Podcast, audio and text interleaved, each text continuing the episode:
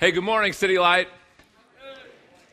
Wow, we're awake. I got some work to do. We're going to get this off the ground. Okay, hey, I'm glad you're here. I don't know if you're glad you're here, but I'm glad you're here. I'm glad I'm here. My name is Gavin. I'm one of the pastors of City Light, and uh, it's Bible time. Anyone love the Bible here? Yes. All right, we got some verses. We're going to hear from God. Please open your Bibles to Luke chapter 9 uh, which Elena just read for us. Thank you. Uh, we're in verses 51 through 62, and I want to preach a sermon titled Make a Beeline. Make a Beeline. And I want to start by asking you a question What is the compass by which you direct your life? What for you is of chief and ultimate importance? Uh, what is the scorecard that you use to evaluate am I going the right direction? Am I doing the right things? Am I on pace and on track for where I want to be? How do you know if you're headed the right direction? Uh, a lot of people live their lives directionless, right? Uh, where are you going?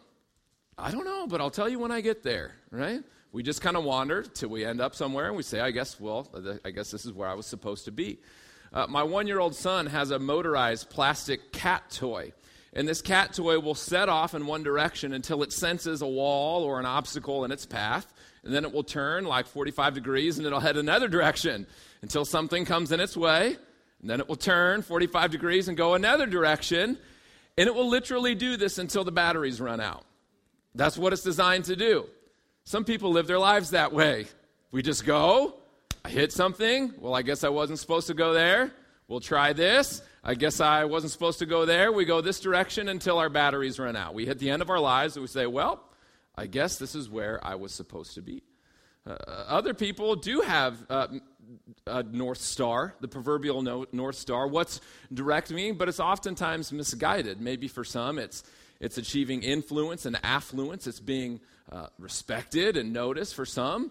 Uh, my whole goal in life is just to fly under the radar.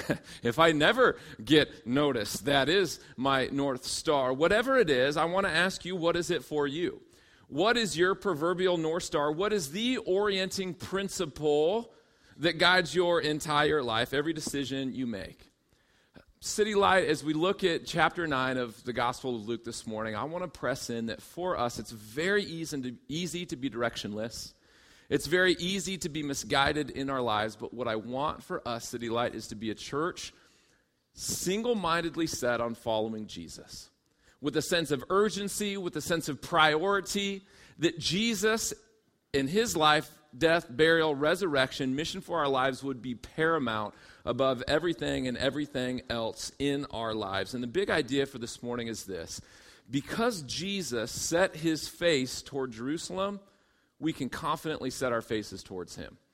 Uh, I want to work with this phrase for a second called set his face. We're going to see it two times in the first two verses that we're going to look at this morning. And uh, I think in our context, we can miss a little bit of the gravity of that statement.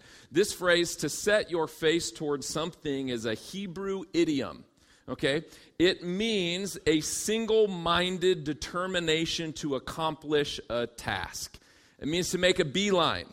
It means to make a, a uh, to go straight at something, to make a do not pass go, do not collect $200 commitment to getting toward a destination. And so, as we look at our text this morning, I want to take a look at two beelines. Number one, I want to see the single mindedness of Jesus to go toward to Jerusalem and toward the cross.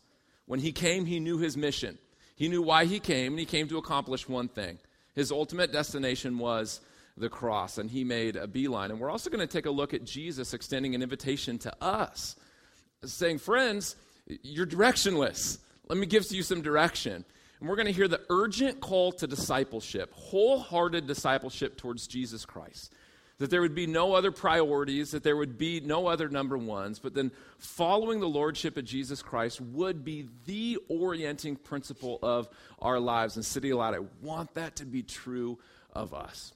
We're going to see it in our text this morning. We're going to press it in. But uh, really quick, before we get into our verses, let me give you a little context of Luke chapter 9. We've been in uh, this Luke series for seven weeks. It brings us to chapter 9 this morning, and this is a hinge passage in the book of Luke.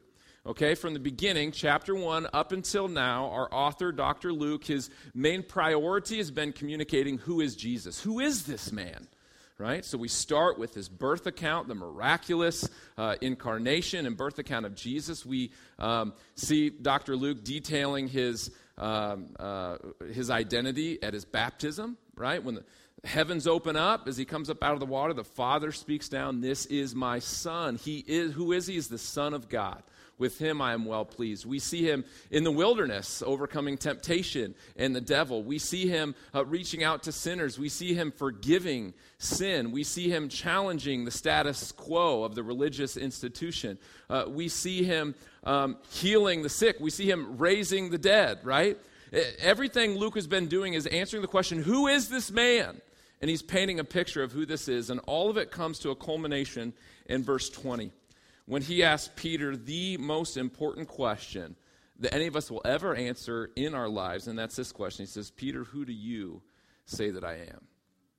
Who do you say that I am? Who is this Jesus? And Peter answered, verse 20, the Christ of God.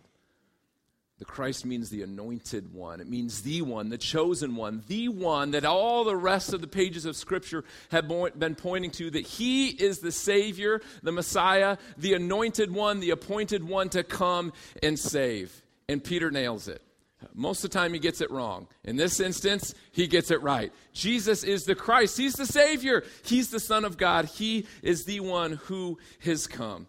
And now, um, we're going to see a, a shift in Paul's tone. Now that we've established who Jesus is, we're going to take a look at the mission that he's come to accomplish. If his identity is Savior, how is he going to save? What is his mission? As he marches towards Jerusalem, is he going to go and set up a, a political institution? Is he going to build a megachurch, get himself a helicopter and a perm? Try that thing. People have done it. Is he going to go start a new not for profit organization in the city? How is he going to save? We know who he is. What is his mission? It says he sets his face toward Jerusalem, toward the cross. We're going to see a turning point in the text where we see Jesus marching towards Jerusalem, marching toward the cross, where he would save by being captured, where he would give us life by his own death. We're going to see Jesus making a beeline for the cross. And uh, in our text, we're also going to meet three characters at the end of our uh, chapter today. The last six verses, we're going to meet three would be followers of Jesus. Where Jesus extends the invitation I'm headed toward Jerusalem, I'm headed toward the cross for you. Would you follow me? Would you surrender everything and come and follow me? And we see all of these three would be followers of Jesus say, Yes, I would follow you, but not as first importance. Uh, I'll squeeze you into my schedule. I have a beeline that I'm uh, pursuing right now, and Jesus, I'll fit you in. I'll welcome some religiosity. Uh, I'll welcome some good, religious, feel good sentiment into my life, but I can't quite make you priority. And in meeting these three men, I, I think we're going to see a mirror, perhaps, into our own hearts. And so, as we look at Jesus' beeline to the cross for us, I also want us to look at these three men and ask the honest question Jesus, how do I calibrate true north on my compass? Where am I headed? Are you my priority? Uh, or are you second place, third place, secondary, tertiary in my life? And so let's get into our verses this morning. Before we get to us, let's get to Jesus. Amen? Let's take a look at the picture of Jesus that we see in this text. Chapter 9, we're going to start off in verse 51. It says this. When the days drew near for him to be taken up, it's referring to Jesus' crucifixion, burial, resurrection, and then ascension. Taken up, that's where he's headed. He set his face, there's our phrase, to go to Jerusalem. That's the hinge. He's journeying now. Verse 52 And he sent messengers ahead of him, ahead of him who went and entered a village of the Samaritans to make preparations for him. But the people did not receive him because his face was set toward Jerusalem. There it is again. Verse 54 And when his disciples, James and John, saw it, they said, Lord, do you want us to tell fire to come down from heaven and consume them? It's a good question. Verse 55 But he turned and rebuked them. 56, and they went on to another village. That's a fun text. Lots to do there. But uh, number one, let me say this. I want, I want to hone in on this phrase that he set his face toward Jerusalem. Um, Uh, we've already talked about what that means, his beeline towards a mission. But what does it mean to set his face towards Jerusalem? It means two things. Number one, it means very literally, very practically, he is geographically orienting himself to get to the city of Jerusalem. He's saying, I got to get there. And so Jesus is beginning the same annual journey that he has been making since he was born. It's the Passover pilgrimage where he would join. He, he grew up as a Jewish man in Galilee, the northern region of Israel. Uh, every year in the spring before Passover, they would journey down around the area of Samaria into Judea, into the capital city of Jerusalem. And so when it says that he set his face towards Jerusalem, He's beginning this journey that he's been making ever since he was a little boy. And so they would go to Jerusalem to celebrate the Passover. Passover being the celebration that the people of God would celebrate to remember when God delivered them uh, out of slavery from the hands of the Egyptians, where they had been enslaved for 400 years. And they would celebrate our God delivers, our God saves us, our God sets us free. And it, was, it would be at the temple at Passover that they would sacrifice an animal. It would represent the shedding of blood for the forgiveness of sins. Jesus has done this every year his entire life. And so in our text, it's springtime. Jesus is headed towards Jerusalem. He's got his entourage with him, and they are headed to Jerusalem for the Passover celebration. And in verse 52, it says that he sent messengers ahead of him into a village in Samaria. Okay? Um, very practically, it means this Jesus has a big group of followers at this point He's got the 12 disciples, he's got the 72 disciples and followers. Additionally, uh, there's many other people likely journeying with him. It's probably more than 100 people that are a part of his group of travelers in this time, and he's going through a region with a lot of small towns. And so, um, uh, for an illustration, when I grew up in, in high school, I was in band. Any other band nerds? Hey, we rule the world. All the jocks, you know. Uh, sorry, Chris, but we can spell words and these things go better for us. So, band kids, so we would,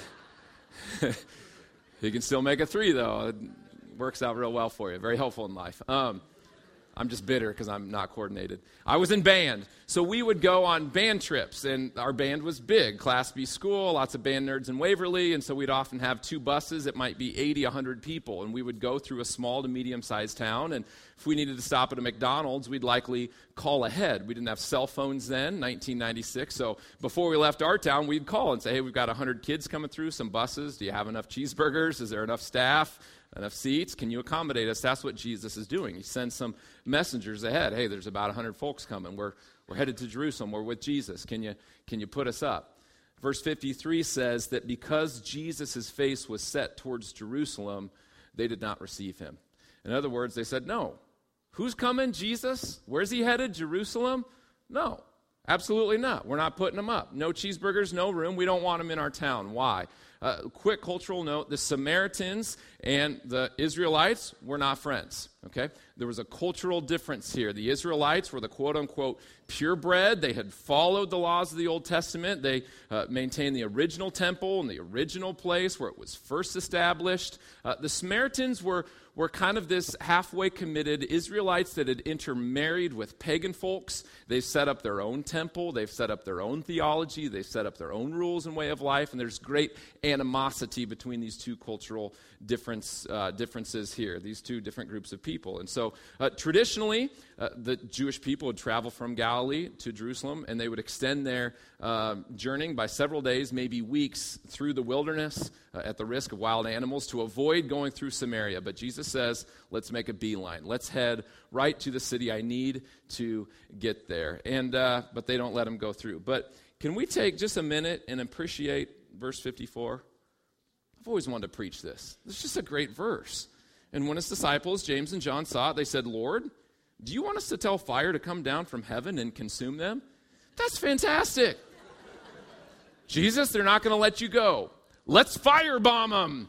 I mean, that's, that's commitment. That's, that's passion there. Uh, Jesus his nickname, these two disciples the sons of thunder. You can see why, right? These are the turn and burn, turn or burn guys. You going to follow Jesus? No bring the fire bombs. That's truth, brother. It's truth, okay? Jesus or fire. These guys knew their Old Testament. They're likely referring to a time in the Old Testament when a prophet named Elijah called on heaven, who brought down fire from heaven uh, to eliminate an enemy king and 50 of his men. And uh, 50 of his men, and they're simply saying, Jesus, can we do that thing? You remember that verse? Can we do that? Can we do that now? We've been wanting to do that the whole time. Let's firebomb them, it says. Uh, but 55 says, But he turned and rebuked them. In other words, guys, chill out. Chill out, okay? Simmer down. Uh, you, you, can appreciate James and John. No one's going to say they lack faith. Amen?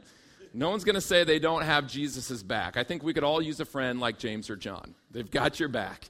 But Jesus is simply saying, uh, this is not the season of damnation. This is not the season of judgment. This is a mission of salvation. I'm on a beeline. We're not going to rain down fire. We're going to get to Jerusalem.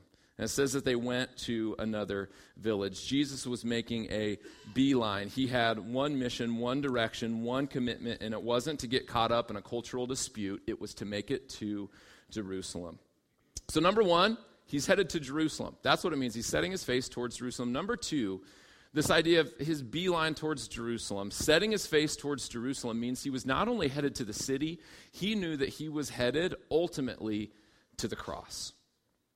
Jesus knows that for, for 32, 33 years, he's made this annual journey. He knows in his heart of hearts this is the last time he will make the annual pilgrimage with his friends. Uh, for 30 years, he's visited the temple uh, every Passover. He's seen the shedding of blood for the forgiveness of sins, and he knows every lamb he's seen slaughtered, every pigeon that has been sacrificed, every blood spilt from an animal, uh, various forms of livestock have all been foreshadowing, all representative, all pointing towards the blood that in a matter of weeks now he would go forth and shed. The ultimate, the real atonement for sins, the Son of God nailed and crucified on the cross. He says in verse 22, for the very first time, he announces to his disciples, the Son of Man must suffer many things and be rejected by the elders and the chief priests and the scribes and be killed, and on the third day be raised. There was no question in Jesus' heart where am I headed? What's the journey that I am setting out on? His face was set towards Jerusalem and ultimately the cross. This is why he came. Was he a great teacher? Yes. Did he perform miracles? Yes. Is this why he came? He came to go to the cross. He lived that he might die for you and for me. And City Light, this is where I want to press this in. Before we get to the other three would be followers of Jesus, we need to see the heart of our God in his first prototypical, his first pursuit of us that he is the initiating character in this story and in all of the gospel narrative. You need to see that Jesus is the one who made a beeline for us. He is the one who came and pursued us when we were not pursuing him, when we were pursuing sin, foolishness, folly, and, and our ultimate destruction. He is the one who came chasing after him when we were running in a thousand other directions. He came to the earth face set toward Jerusalem, and he made a beeline for the cross. And so, before Jesus asks us to give up our lives, to lay down our priorities, to submit our preferences to Him, our agendas, He first sets His face to Jerusalem where He would literally lay down His life for you. Do you see? It all starts with Him.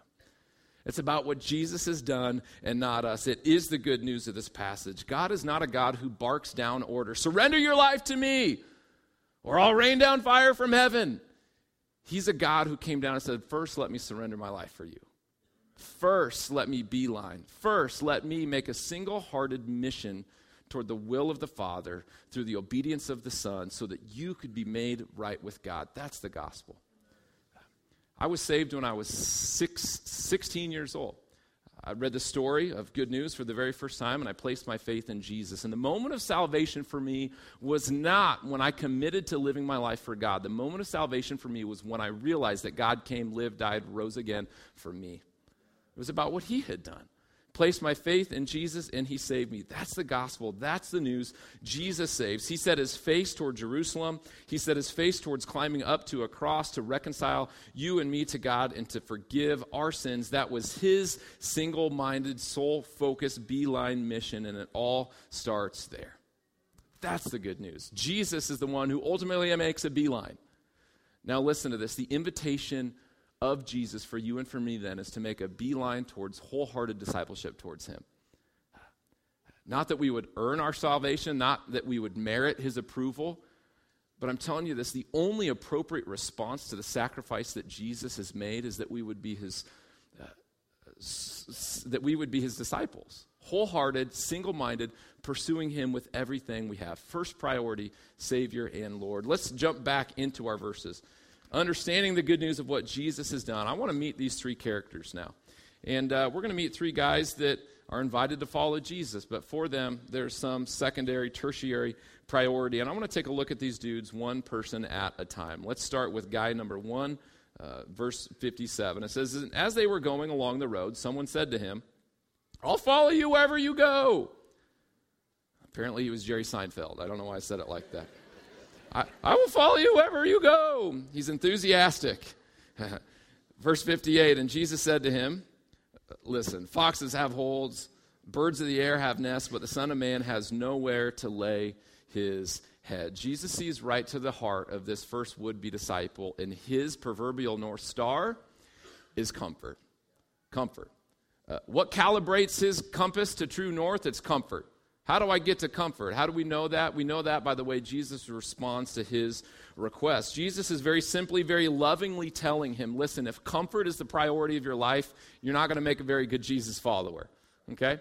Uh, you're better off living with foxes or birds because at least they have a home. Okay? Me, I'm a wandering homeless rabbi. Okay? So if you're after comfort, don't follow me. If that's the priority of your life, things aren't going to go well. Jesus isn't selling us comfort, he's giving us himself. Amen? Uh, some people have tried to market Christianity, tried to market Jesus. If we can just make a good sales pitch, we'll get people to sign on. Is Jesus a very good marketer in this passage? he seems like a really crappy evangelist. Can I just say that? Jesus, I'll follow you. If I heard that, I'll follow Jesus. Just tell me what to do. Well, here's the bridge illustration. Say this prayer, sign you up and uh, we'll get you serving in kids' ministry. Let's go, right? But Jesus sees the heart. He says, I'm not going to sell you anything. You need to know what you're signing up for, and it ain't always going to be easy, right? Many market Christianity saying that, hey, if you commit your life to Jesus, he'll commit his life to making you healthy, wealthy, successful, comfortable. If you give your life to Christ, it'll always be up and to the right. He wants to give you comfort, pleasure. Your kids are going to turn out great.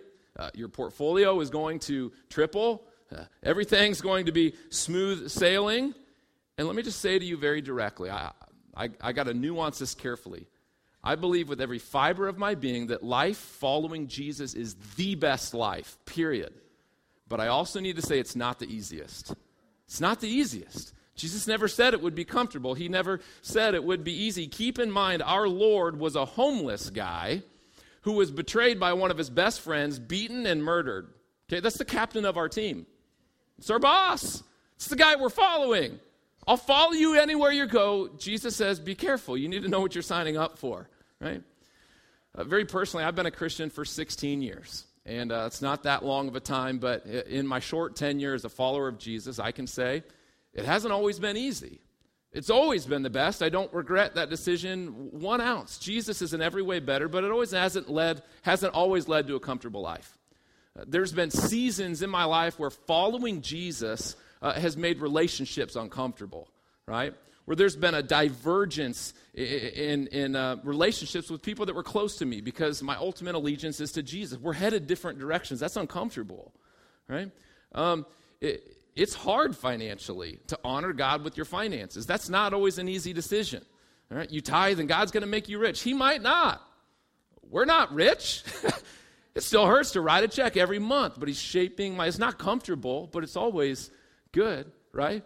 Um, I've had to say no to some stuff that I genuinely wanted to pursue because I had to wrestle who is the Lord of my life? Is it my comfort and my pursuits and my desires, or is it my allegiance to Jesus Christ? It's uncomfortable to say no to some things that you want to do. But what Jesus is saying is this if behind garage door number one, what was it? Let's make a deal. You remember this show? Behind door number one is all your possessions, all your comforts, all your pleasures, everything that makes you feel secure and happy. And behind door number two is Jesus and nothing else. Door number two is always better. It's always better. It's better every time. The heart of a Christian will always say, I would rather be broke, homeless, and uncomfortable, but with Jesus, than have all the treasure of this world without him. That's the heart of a Christian. But here's the joy that comes with that. When you walk with Jesus, you'll learn that he is your comfort. He, you get more comfort being with Jesus than any earthly comfort. When you're with Jesus, you realize He is your treasure.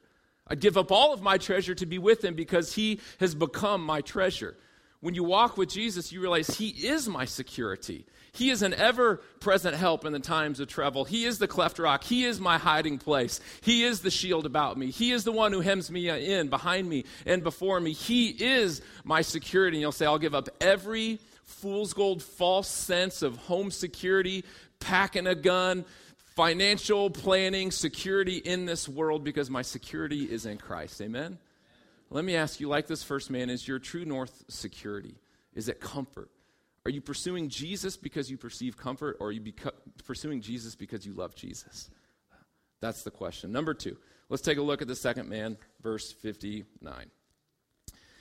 To another, he said, Follow me. But he said, Lord, let me first go and bury my father. And Jesus said to him, Leave the dead to bury their own dead. But as for you, go and proclaim the kingdom of God. All right, can we be candid about this verse for a second?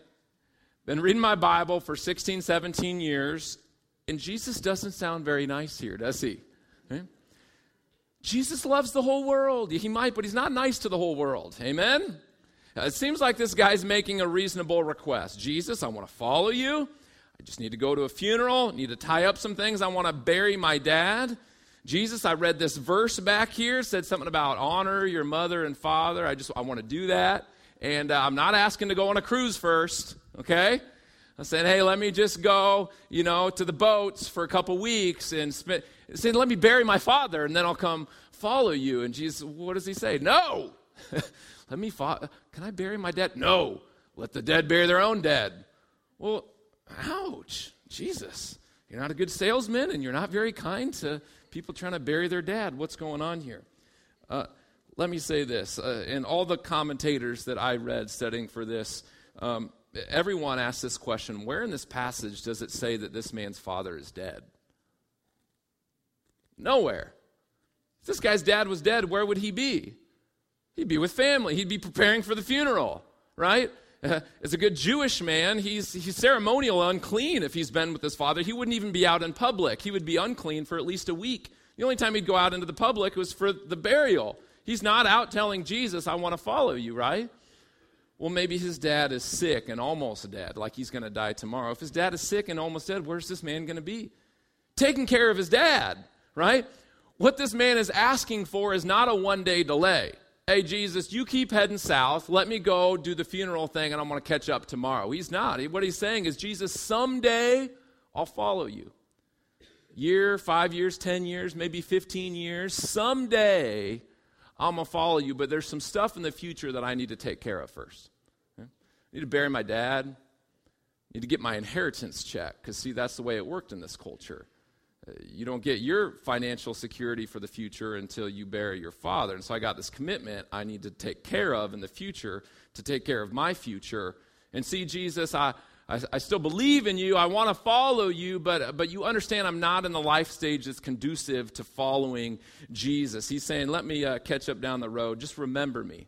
And I want to say this the first priority for this guy, what calibrates his, true, his compass to true north? It's the future. How do I create the best future for me? Jesus, you might be the best future, and I would like to follow you someday, right? Uh, but in the meantime, there's some things I need to accomplish and accommodate. But Jesus, you're number two. First, let me bury my dad. Then, number two, Jesus, uh, fall in line and I'll follow you. We do this, don't we? This is so common. Jesus, I'll follow you someday. I'm just going to put you on the back burner, though, until I'm done with high school. Right? It's not that I don't believe in you. I still, I, my faith in you. I'm not going to renounce my faith, but I think you understand Jesus is not really hip to follow Jesus in high school. So just hold off. There's some things in my future I need to do. Just wait till I'm done with college. Everyone knows you don't follow. I still believe in you. I just need like five years to be drunk and naked and make irresponsible choices, right? Some credit card debt and maybe a disease, and we'll get through that phase. Everyone does it, and then I'll follow you, right? So once I get through my 30s and things get a little more established, once I have kids, isn't that the one? I'm gonna do my thing for a while, but then when I have, we got to get them in Sunday school. We got to do. Well, once the kids get older, because they can't understand it, Jesus understands it's crazy with little kids. I got now, Jesus, there's some, I'm to get around to you. I'm to get around to you. Remember me, I'm to be back, right? Don't we do this? Don't we do this? What does Jesus say? He says, Listen, let the dead bury their own dead. It's a play on words. He's saying, Let the spiritually dead bury the physically dead. And I think Jesus is also making a comment about all of our pursuits that aren't rooted in the single pursuit of following Jesus. I think he's saying those are dead pursuits. If your number one priority is not following Jesus, whatever your number one priority is, is a dead pursuit. He's saying, let dead people do dead people stuff. But as for you, you've been born again, you're alive in Christ, pursue me. Preach the kingdom of God. That's where life is found, and let everything else fall in order behind that. Let the dead bury the dead. There is no life in your future except for Jesus. He is the way and the truth and the life. Whatever you're pursuing over and above Jesus will ultimately bring death, doesn't matter how good it is. Number one priority is following Jesus. That is where life is found. Can some of you relate to this man? Um, are, are you in that life stage? waiting, holding out, saying, Someday I'll be a Christian. Someday I'll take my faith seriously. Someday I'll follow Jesus. After I get this accomplished, after I get through school, someday, someday, someday. Let me just encourage you, as God might speak to you through this verse, would you let that someday become this day? Would it become today? That you would say, Man, every other pursuit is death, but Jesus, you have come that I might have life and have it to the fullest. You made a beeline to the cross for me. I surrender all. Jesus, want to follow you. Uh, this man could not surrender his future. Last person, uh, we've got two more verses. Verse 61 says this. It says, Yet another man said, I will follow you, Lord, but first, there's the word, uh, but let me first say farewell to those at my home. Jesus said to him, No one who puts his hand to the plow and looks back is fit for the kingdom of God. Uh, this man isn't willing to let go of his past. Again, it seems like this, this dude is asking for a reasonable thing, right? It sounds like he just wants to go home, high five his buddies, let his cousins know, hey, I'm going to go follow this Jesus guy. Just wanted to tell you goodbye. Um, but Jesus looks right into this man's heart. And Jesus' response interprets the man's question. He doesn't just want to go home and high five his buddies.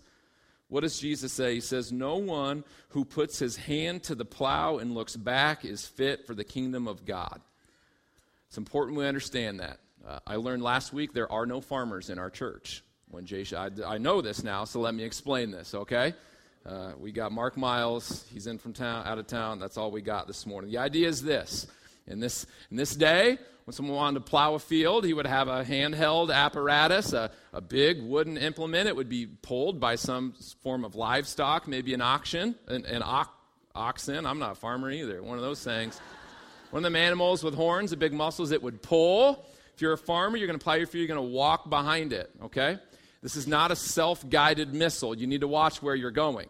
Uh, in today's agricultural environment, I understand there's, there's whole tractors that cost more than my house that actually have global positioning system. You don't even need to steer them.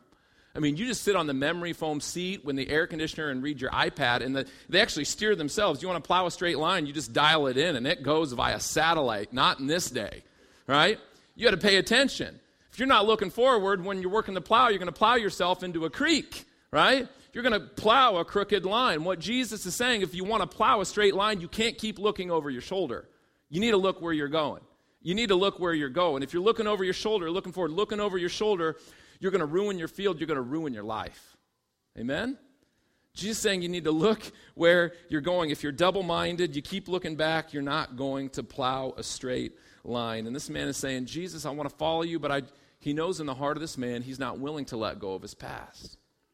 I want to follow you, but there's some just addictions I'm not really willing to surrender yet because I'm not going to give you access to that. But I'm going to follow you, and but there's just some things I'm not really willing to let go of, and and, and, we're going to look back. And when we look back, we tend to want to go back. It says, listen, until you let go of the past, you're going to be plowing like this. And you're going to plow a crooked line. You know what I've learned is we tend to romanticize our past. Don't we tend to glorify the good old days, maybe a little bit better than they were? We look over our shoulder, man, my partying days, that was fun, right? We remember the highlights, we forget the hangover. Yeah, remember hugging the toilet? That was a blast, wasn't it? Yeah, that was fantastic. My promiscuous days, that was fun. We tend to look back. Wasn't that, wasn't that freedom? We tend to look back, we tend to want to go back. The rush of the affair, that was exciting. I felt alive then, right? Wasn't that great? The hours on the porn sites, that was freedom. Man, that wasn't all. We look back, we tend to want to go back. College days, man, that's where life was. Man, before I got married, the fir- I could go out any night of the week. Before kids, before Jesus, I had all this freedom. We tend to look back, we want to go back. Jesus says, if you keep looking back, you're never going to move forward, right? We look back, we romanticize sin and slavery, and we tend to think in hindsight that things were better, and no, they weren't. I was reading Exodus just last week, and the Israelites had been enslaved to Egypt for 400 years. They get out of slavery into freedom. They've been out a matter of days, maybe weeks at the most, and already they're grumbling. We want to go back. What, to slavery? Yeah, at least we had food there. You were slaves, you idiots. You don't want to go back, but that's the way our memory works. Well, this is hard following Jesus. That was better. No, it wasn't. Here's what Jesus is saying you look forward. Don't look back. Your best days are ahead of you. You put your hand on the plow. Uh, you don't ignore your past. Uh, you don't forget your past, but you don't look over your shoulder longingly, romanticizing the past. He's telling this man, listen, if you go back, you're going to meet your old girlfriend, you're going to meet your old drinking buddies. They're going to say, You want to follow Jesus? Don't do that. And you're going to think, Yeah, maybe I shouldn't do that. He's saying, Don't go back, go forward. The best days are ahead of you. The best days are ahead of you. When you're following Jesus, the best days are ahead of you. Jesus doesn't make mistakes. Amen? He doesn't make mistakes. Uh, how many of you are living in the past? Man, I should have married that guy. Man, I should have chosen that career path. Man, I'm into this Jesus thing now, but man, wasn't that kind of fun? Here's what Jesus is saying put your hand to the plow and don't look back. The best days are ahead of you. Let me end with this. Uh, the bad news is, in varying ways and degrees, all of us have already blown this. Amen? We, we're not single minded, we're double minded people. Uh, we want to walk with Jesus, but in varying ways and degrees, we have chosen comfort over Christ. We have chosen to live for a more ideal future instead of obedience to Jesus. We tend to reminisce about the past and to go back and to be double minded and to plow crooked lines. But here's the reassuring good news of this passage listen to me. Jesus put his hand to the plow and he never looked back. Jesus set his face towards Jerusalem. He set his face towards the cross. He put his hands to the plow and he never looked back and he did it for you. Amen? The good news of this is Jesus has done for us what we could never do for ourselves. And he made a beeline to the cross for you and for me, double minded, insecure people like us. He did it right. And the question for us is will you trust him? Have you given your life to him? Have you had your day of salvation where you turn from your sins, repent of your ways, and say, Jesus, you have paid it all. I trust you. Would that day be this day for you? That you would set your face to Jesus, who set his face to the cross for him. Would you just pray in your heart, Jesus, I trust you. Forgive me for seeking comfort, past, future, thousand other things. Jesus, you paid it all. I give my whole life to you. Additionally, City Light, I want to press this in one more time before I pray. I want us to be a church, I'm going to say this every Sunday, that is wholeheartedly committed to setting our face on Jesus. That we would follow him. That it wouldn't be about any other thing, building an organization, having something neat or sexy, doing the right things, but we would set our faces on Jesus, who set his face on Jerusalem for us. And that we would say, Jesus, I surrender all. We will be those Jesus people. We will, as your grace enables you, follow you wherever. Jesus, help me to plow a straight line. Help me to put my hand to the plow and to walk with Jesus until that day that I die. That we might sing, I have decided to follow Jesus. No turning back. No turning back. Amen? Amen. Let's pray. Jesus blows our mind that you came that you might die, that you lived perfectly that you might suffer sacrificially, set your face to the cross, bleed and die for the forgiveness of my sins and the sins of the entire world. Uh, Father, we just want to confess we are people who love comfort, that love approval, that love security. Oh, but Jesus, might we find that you are our treasure. You are our comfort. You are our secure future. You are our redeemed past. And Jesus, we celebrate uh, that you didn't uh, romanticize the past before your public teaching and ministry, before you were uh, um, receiving death threats before you came onto the public scene. You let go of an idealized future where you would live to be an old man, but you were single minded, set your face to the cross for me and for each one of us. Father, in response, would you help us to make a beeline towards you? God, can I just confess? Uh, we are watered down disciples. We tend to want to keep Jesus in our back pocket, Jesus on the back burner. God, would you help us to be wholehearted disciples, that you and you alone would be the orienting principle of all of our lives? Would you give us your grace to do that? We pray in Jesus' name. Amen.